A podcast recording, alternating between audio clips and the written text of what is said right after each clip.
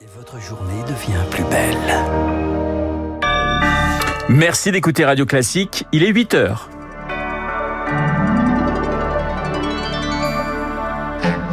La matinale de Radio Classique avec Renaud Blanc. La gauche front uni face à la majorité, c'est l'image qu'a voulu donner la NUPES hier avec sa grande marche à Paris. 30 000 personnes selon la police, 140 000 d'après les organisateurs. Encore une bataille de chiffres. On en parlait avec David Barou, bouclier tarifaire pour les bornes de rechargement, hausse du bonus à l'achat. L'exécutif met le paquet sur la voiture électrique, annonce hier d'Emmanuel Macron. Et puis, la police et les magistrats ensemble contre la réforme voulue par Gérald Darmanin. Plusieurs manifestations prévues ce lundi.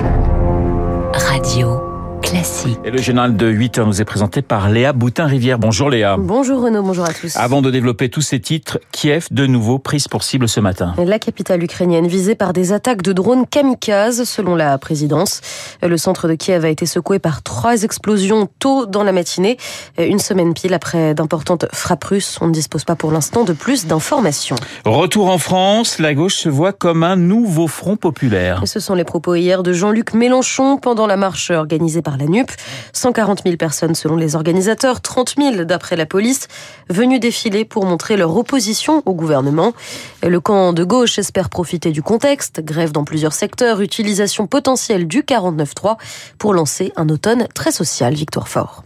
La gauche veut croire à un alignement des planètes dans son bras de fer avec la majorité. La députée insoumise Clémentine Autain. La majorité de la population, est pour euh, la retraite à 60 ans, elle est pour euh, augmenter les salaires. Et si on est capable toutes et tous de prendre conscience que c'est notre nombre qui peut empêcher Macron de continuer cette espèce de désastre, alors je pense qu'en effet, il peut se passer des choses. Mardi, soyons au rendez-vous. À la tribune, les, les orateurs convoquent les mythes 36, 68. Cet automne, l'espoir, c'est que la rue empêche le gouvernement.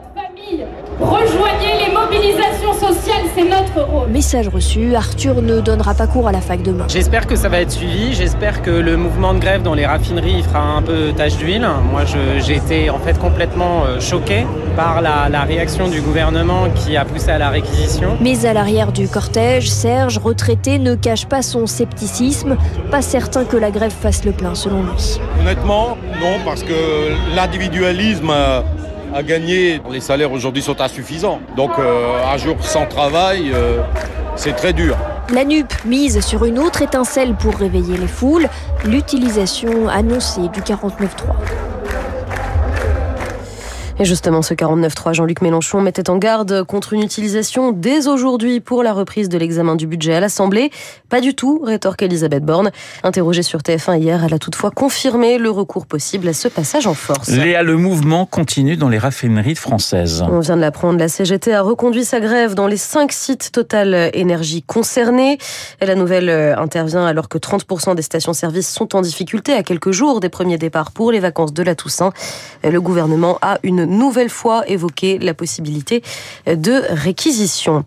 Par ailleurs, Total Energy prolonge son geste, sa ristourne 20 centimes par litre à la pompe et il y en a pour encore deux semaines. Quant au gouvernement, il prolonge jusqu'au 30 novembre la remise à la pompe, cette fois de 30 centimes par litre de carburant. L'automobile, il en est également question. Aujourd'hui, porte de Versailles à Paris. Le mondial de l'auto fait son grand retour après quatre ans d'absence, la faute au Covid. Le rendez-vous sera inauguré par Emmanuel Macron. Baptiste Gabory, bonjour. Bonjour Léa.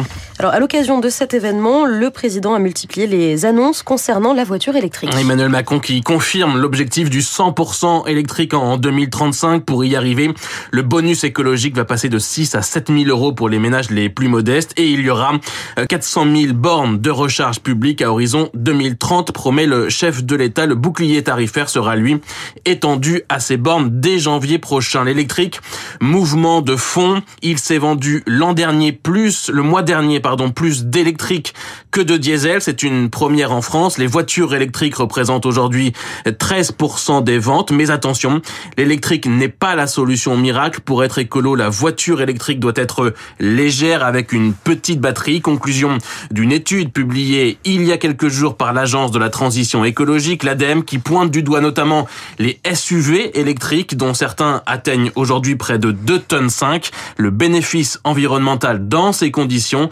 n'est plus garantie, prévient l'ADEME. Merci Baptiste et vous revenez en détail sur cette étude de l'ADEME dans votre chronique 3 minutes pour la planète à retrouver sur radioclassique.fr. Un policier mis en examen après un refus d'obtempérer. Cet agent de 25 ans a été placé sous contrôle judiciaire hier après la mort vendredi à Paris d'un conducteur. Ce dernier refusait de se soumettre aux vérifications de la police. Depuis le début de l'année, 12 personnes sont mortes à cause de tirs policiers dans le cadre de refus d'obtempérer. La police, justement, toujours vent debout contre la réforme voulue par Gérald Darmanin. À partir de midi, dans plusieurs villes, les enquêteurs et les magistrats se retrouvent dans la rue pour protester contre ce texte qui prévoit de départementaliser la police judiciaire.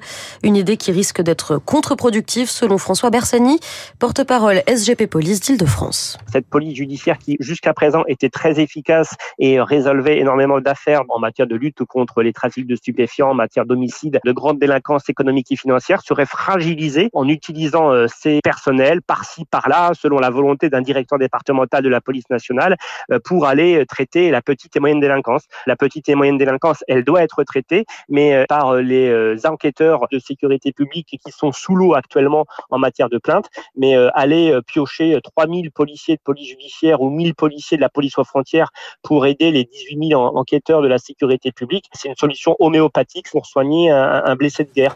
Voilà, propos recueillis par Marine Le journal de 8 heures présenté par Léa Boutin-Rivière. Il est 8h06 sur l'antenne de Radio Classique. Dans un instant, l'édito politique euh, signé Guillaume Tabar et puis Guillaume Durand. Guillaume, vous allez recevoir eh bien, un invité qui ne s'est pas euh, exprimé sur Radio Classique depuis 10 ans et pas n'importe qui. Voilà, il s'agit de Bernard Arnault, donc le président et le fondateur d'LVMH, accompagné de son fils Antoine qui en est le porte-parole, plus l'administrateur d'un certain nombre de sociétés comme Berluti euh, ou l'Europiana. Euh, il y a des années, euh, Guillaume Tabar s'en souvient, euh, Michel Houellebecq avait dit à Nicolas Sarkozy, c'est pas la peine d'insister, vous ne serez jamais une puissance industrielle, il y a quelque chose qui marche en France.